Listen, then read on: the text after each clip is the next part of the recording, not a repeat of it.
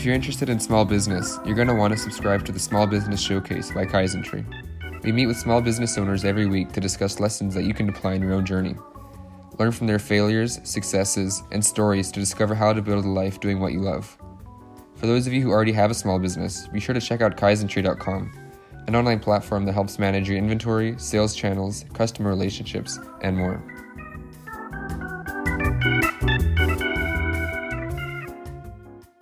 Welcome back to the Small Business Showcase. My name is Emily, and it's a pleasure to have you with us. Our guest today is Paul Farago, founder of Ace Marks. Ace Marks is a luxury men's shoe brand. How are you today, Paul? I'm doing good, Emily. Thank you very much for having me on. It's fantastic to have you here. To get started, can you tell us a little bit about Ace Marks? Absolutely.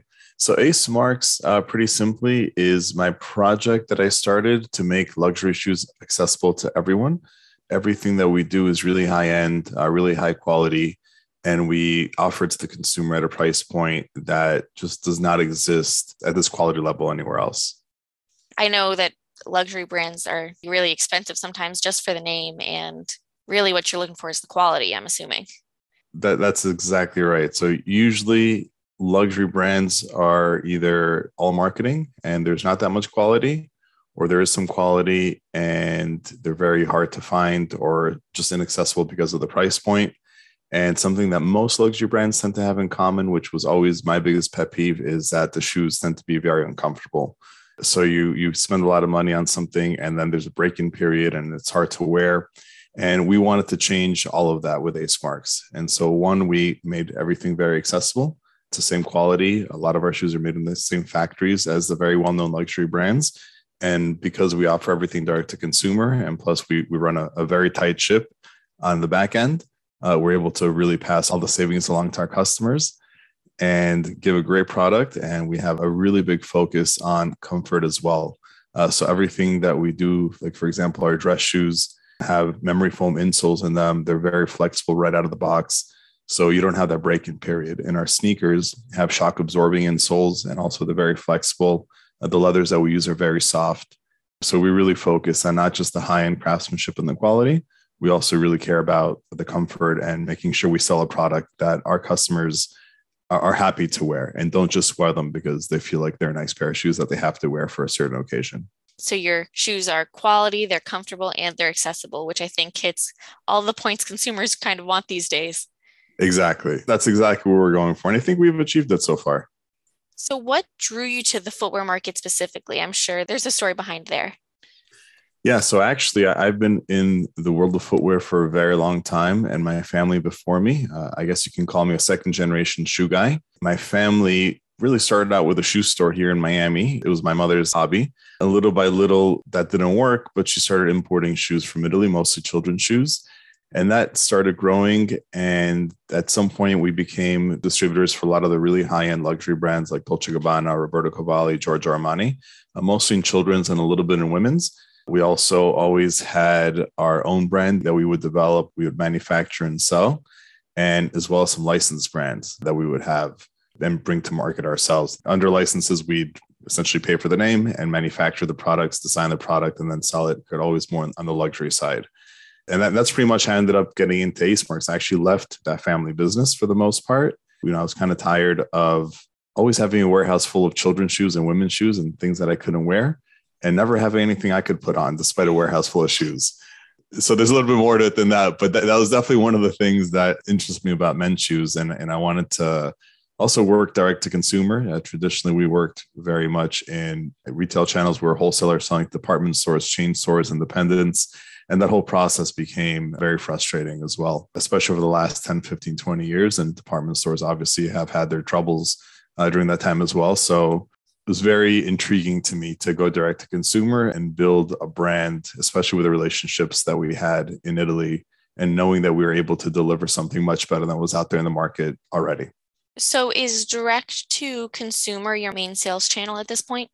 Yes, with Ace Marks, 99.999% of our business is direct to consumer. We actually just recently, in the last few months, brought on a few retail accounts that we started selling to, but it's very, very small portion of our business right now.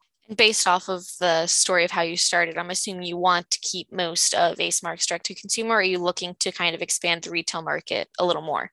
No, our focus is really still direct to consumer. We may add a handful of more retail stores. We're not against it.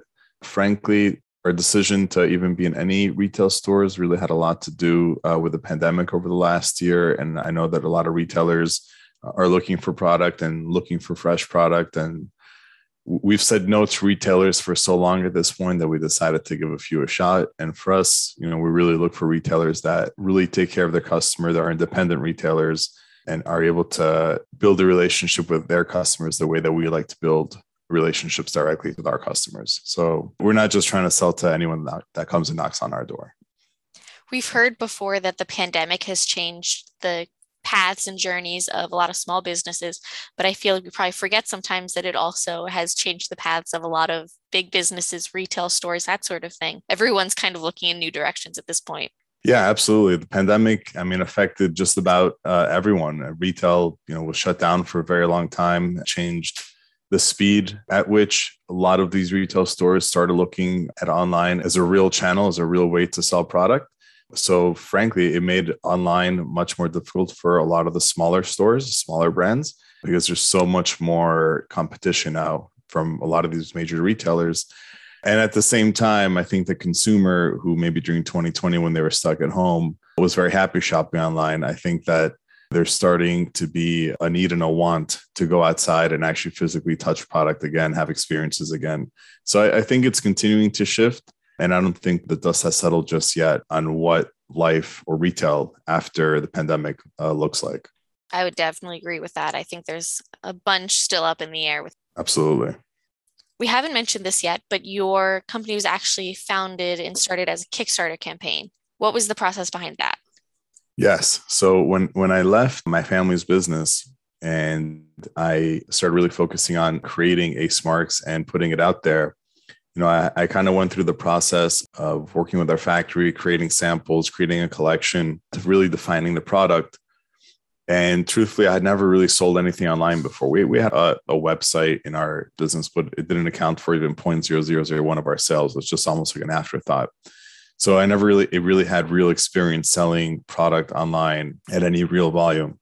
So when we had this collection ready to go, I kind of wasn't sure where to go with it. Yeah, I could put up a website, but who's going to show up to the website? How do I bring traffic? Right. And the Kickstarter, it just seemed like an intriguing thing. I didn't know if it was going to work or wasn't going to work. So we actually had our collection ready to go in the beginning of 2015. But once I made the decision that we're going to give Kickstarter a shot to launch this, it took me all of 2015 to study Kickstarter to really try to figure out what works, what doesn't work. We had a few iterations of our campaign, of our video. And then we ended up launching on Kickstarter and doing really well. We were the most funded footwear campaign in, in crowdfunding history back then in 2016. Uh, we beat our own record in 2017 and then did really well again in 2018. We raised over $2.5 million on that platform.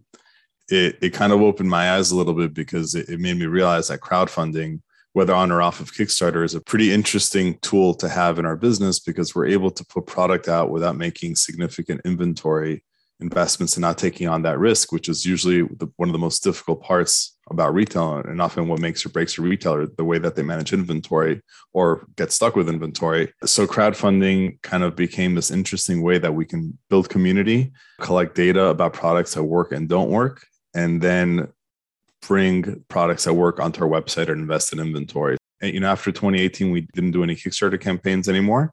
But in 2019, 2020, we launched campaigns on our own crowdfunding platform that we built. However, now in 2021, we happen to be back on Kickstarter because we created what we believe to be the first leather shoe that can fold flat completely and then pop back up and it doesn't crease. You can pack it in your suitcase, in your backpack, even in your briefcase, or in your Lisa Frank Trapper Keeper if you wanted to, that would still be around.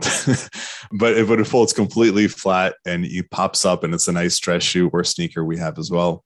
And we thought that was a pretty cool idea to bring to Kickstarter and just kind of see if we can do something the way we did in the past on there. The travel shoe is kind of the exact thing that Kickstarter seems to love is those fun innovative things that people say oh i haven't seen that before i need to get that Yeah, absolutely. And, and, that's exactly why we decided to bring this to Kickstarter instead of just putting it on our own crowdfunding platform. Usually, when we release a product on our crowdfunding platform, it's essentially just new product or a new collection, but it's still just a different iteration of, of our shoes, right? So, this was something completely different. It, it involves materials technology, which is not something that we were very involved uh, with before in developing. Our toe and heel counters, which I won't get into a whole explanation, but it's essentially the internal piece that keeps the shoe upright so that the leather doesn't fold in on itself and it keeps the shape of the shoe. And usually the shoe and toe counter are made specifically to not crumble or to not crush or to not fold. And there's some new materials, some new polymers that we used in ours, which allow it to not just fold, but it's very resilient. So it pops right back up. However, the issue becomes but the leather, calfskin leather, once it starts doing that too many times, it tends to crease. Just like when you wear a leather shoe, you're walking in it, you end up with those creases that most people don't like. So we we had to solve what we call internally the creasing problem as well, not just the toe heel counter folding problem. And so we kind of went to Old Tech for that. We found that buffalo leather has naturally elastic properties that cow leather doesn't. And so it's much more elastic. And when it crumbles, it crushes, it folds flat, and it comes back up with a tone heel counter, you don't have any ugly creases or lines that you'd usually see in a cow leather. The reality is, we're marketing it as a travel shoe, but it's really a leather shoe that doesn't crease. Whether or not you ever travel, you can put on one of these shoes, wear them, and you're not going to get those ugly creases that you would usually get with a pair of leather shoes or leather sneakers. So we kind of solved two problems in one uh, with this new product. Yeah, absolutely. I have to admit, when I went on the Kickstarter and I watched the video, I was thinking, like, there's no way the shoe could go that flat. It's got to be pretty bulky still. But then in the video, I mean, you show it real flat, and that's kind of amazing. Yeah, it folds flat to about two inches. And we're actually including this in our campaign with every shoe. We use Velcro straps essentially to hold it together. So if you wanted to pack it real tight in a backpack or in your suitcase or your carry on, you were able to do that. But yeah, it holds. I mean, literally, you can even squish it more than we show in that video. Uh, make it even tighter. So it folds super, super flat. Again, two inches, give or take a little bit. But yeah, it's pretty cool the way we can do that. Yeah, absolutely. And using the buffalo leather, how did you even think to create this shoe? I didn't know how I was going to do it, but the way I thought to create this, shoe, I went to a destination wedding in 2019, and I hate having to wait for my luggage when I'm traveling. And so I try as hard as I can to not take anything more than a carry on with me. And I also like to save money. I don't like to spend extra, you know, 50, 60, 100 bucks to, to check the luggage in. Oh, yeah. They're so expensive these days. Right. So it's partially because I'm a little bit cheap. I, I had to travel to the destination wedding. And the only reason that I had to check my luggage in was because for like the two, three hours of the ceremony, we had to wear nice shoes. For those two, three hours, I was going to have to bring dress shoes. And it's just like frustrating that I couldn't pack them really flat. Actually, when I put my dress shoes in a suitcase, I usually put shoe trees in them so the leather doesn't fold flat, it doesn't crumble, it doesn't crease, it doesn't look ugly. And I was just annoyed. It was just kind of like something in the back of my head would be great if like there was a way I could take nice shoes on a trip and I didn't have to check in my bags. On the next trip to Italy, I started just kind of coincidentally um, at my factory. They had some buffalo leather because they're always experimenting with product and materials as well. And so that's in Buffalo Leather. And I was talking to the guy that that essentially runs the leather storeroom over there and also the factory owner. And we're talking about Buffalo Leather. And he was telling me a little bit about it because I, I frankly had never even realized they can make shoes out of buffalo leather. And so we started talking about it. And through that conversation, we kind of started testing, you know, if there's anything that we can do to kind of make a flat shoe. And so you know, we knew that the the roadblock there was going to be the tone heel counters again because they don't crumble. So we just started doing a little research, started talking to our suppliers and seeing what the options are. And, you know, we found a supplier that was using this new material to make the toe and heel counters. So we kind of just ended up combining the buffalo leather and the toe and heel counters, and we came up uh, with this product. And it ended up being perfect to solve this problem. In a lot of ways, you know, it was one of those situations where just kind of start the process. And if you put yourself out there and you just start looking around and paying attention to what's around you, you know, sometimes you just find the answer in front of your face. And that's kind of what happened here. That's fantastic. You mentioned that Kickstarter helped with your inventory and kind of funding your inventory as you were a young business. Do you think there's any other ways that Kickstarter kind of played into your success, maybe in marketing or getting your name out there? Actually, I think more than funding our first couple runs of inventory, what Kickstarter did was help us build a community, uh, helped us get our name out there, helped us get those early adopters and like those backers, which is what customers are called on, on Kickstarter, get those backers that really believed in us and really believed in what we were doing in our project. And, and frankly, believed in me and my team more than anything that we can get this done. And that first group of guys, I think in our first campaign, we had close to thousand backers, if I'm not mistaken. And those first thousand guys really feel like they're an essential part of creating our business and building our business. And frankly, they really are. Uh, if it wasn't for them, we wouldn't have a business today. And there's a, I don't know, I'd say 10 of those first guys that we're constantly in touch with. When they come to Miami, they come and visit our offices, come and visit me. They have my cell phone number. So we'll talk every now and then. You know, I'm actually invited to one of their weddings uh, coming up later this year. So we've really built like these like real relationships that formed because of that first Kickstarter campaign. And obviously in our second campaign, our third campaign, they always came back to back us. And I think what was probably the coolest part of it is you know we, we're a small business i don't have a team of hundreds of people like on the internet like posting on social and doing all the stuff for us so when someone would post something about us either positive or negative anywhere on social media you'll almost always see one of these original guys like either correct them or you know defend us if ha- they have to defend us thankfully it doesn't happen that often but they're always there to represent us in a positive light and that I think only happens when you have at least that core community that feels so strongly about what you're doing that they go to bat for you. And so that's probably the coolest thing that came out of the Kickstarter, more so than the, the, funding or the data collection, just having that core group of guys that really believes in our brand and our product. That is so special. I know we hear a lot of the time about it's important for small businesses to have a community with other small businesses. But what you're talking about is a community with your customers and having people who really believe in your product and really love to support you from the customer side, not just from the business to business side. Right, absolutely. Maybe it was a little bit naive of me, but I kind of always envisioned and I realized that it's possible after that first Kickstarter campaign I always looked like Ace Marks as like your your corner store or your local store that you go in to buy footwear and you know everybody. People are nice to you and the customer service is great and you go there almost as much for the customer service and for the people to that store as you do for the product they're going to buy from them. So that was always kind of our mission with Ace Marks and the beginning obviously uh, it was me answering almost all the emails and communicating directly with our customers. Uh, that's frankly impossible today but you know, our customer service team, Philly in particular, who's our head of customer service, she has that relationship with a lot of customers. You know, if we ever have an issue with someone or, or there's a problem, we always err on the side of making our customer happy. And she knows that that's a huge part of who we are. And a lot of times she'll come to say, come to me and she'll say something like, Paul, we had this issue with this customer and X, Y, and Z. And I talk to him all the time. And like, you know, he's like my buddy type of thing. And and I really think that we should do X, Y, Z to make him happy. And she knows my answer. I was going to be, you know, do whatever you think you need to do to make him happy. But that's kind of like the relationship that we like to continue to build with our customer base uh, as much as possible. I, there may be a point where it becomes even more difficult, where it's it's not just me or Philly or even Julian who's communicating with our customers directly. But for as long as we can and as much as we can, we're, we're going to try to to make Ace Marks feel like that you know corner store that's in your neighborhood that you kind of go to for for the people as much as for the product and i think customers really see and appreciate that when they know that if they reach out a real person is going to respond to them and is going to take the time to really answer their question they're not going to get thrown to the side or thrown to a robot i think a lot of customers really appreciate that I agree. And I hate nothing more than when I call up a business and I get one of those automated answering machines or like an answering service that the best they can do is take down a message and I can pray that someone's going to respond to me at some point. And we we try very hard not to do that. So if someone calls your offices, you're going to get a person on the phone during business hours. We don't have robots working for us that work 24 7.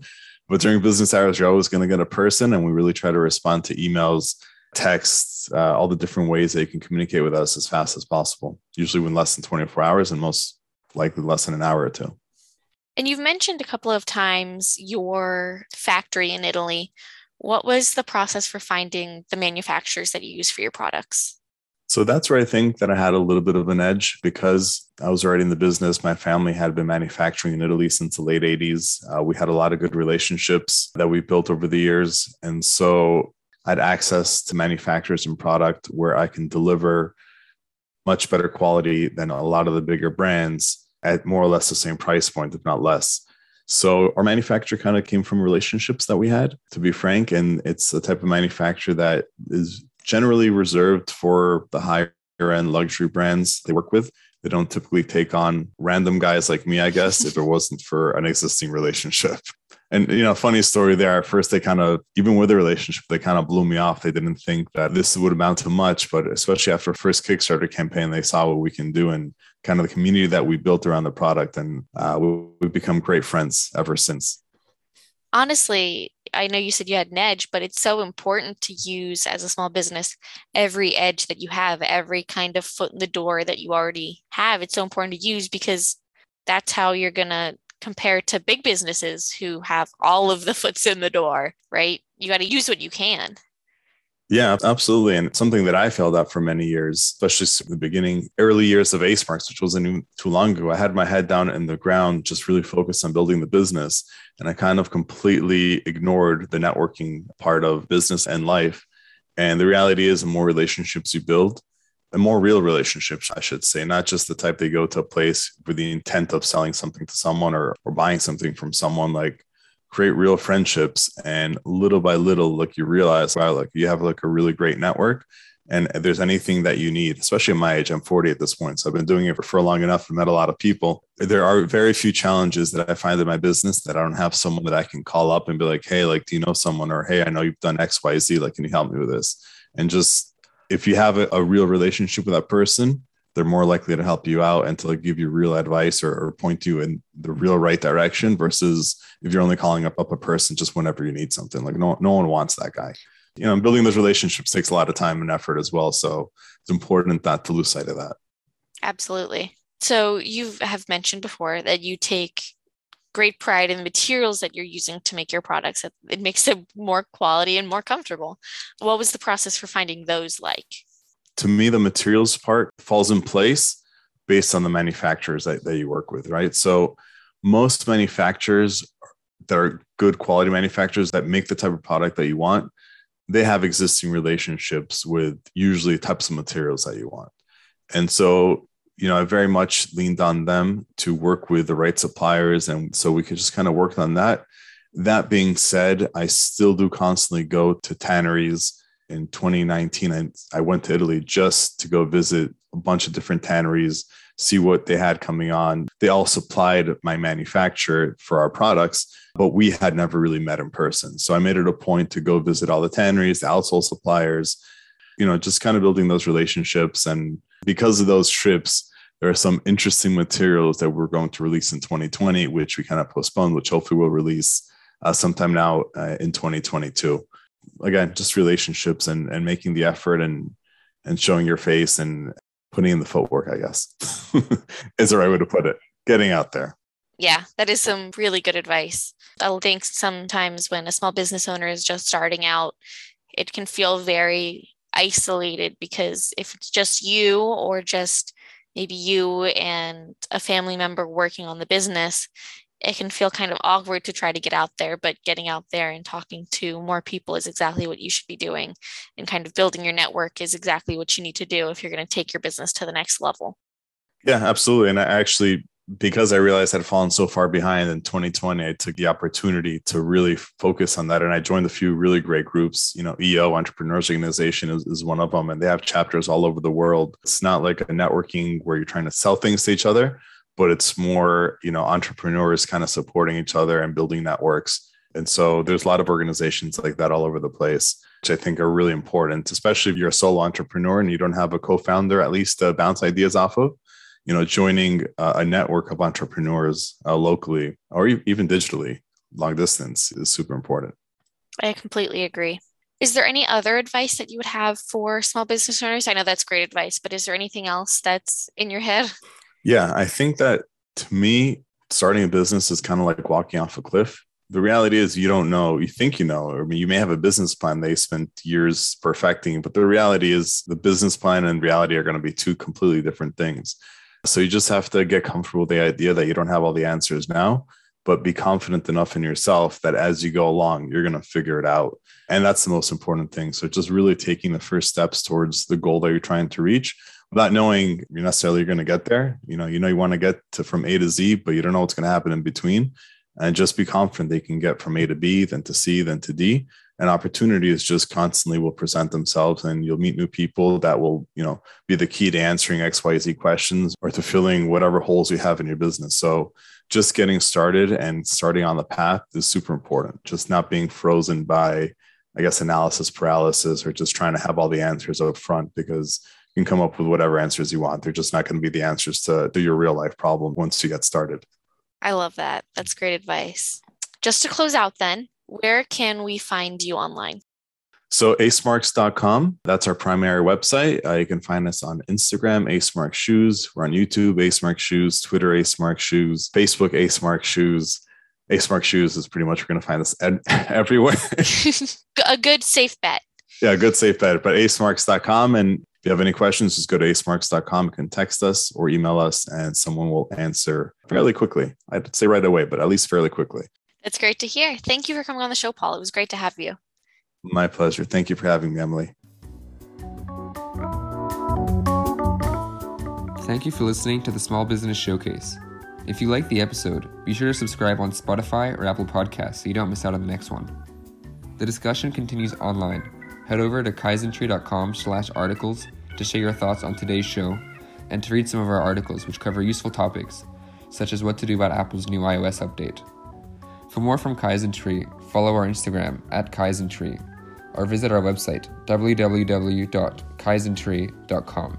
That's www.kaizntree.com.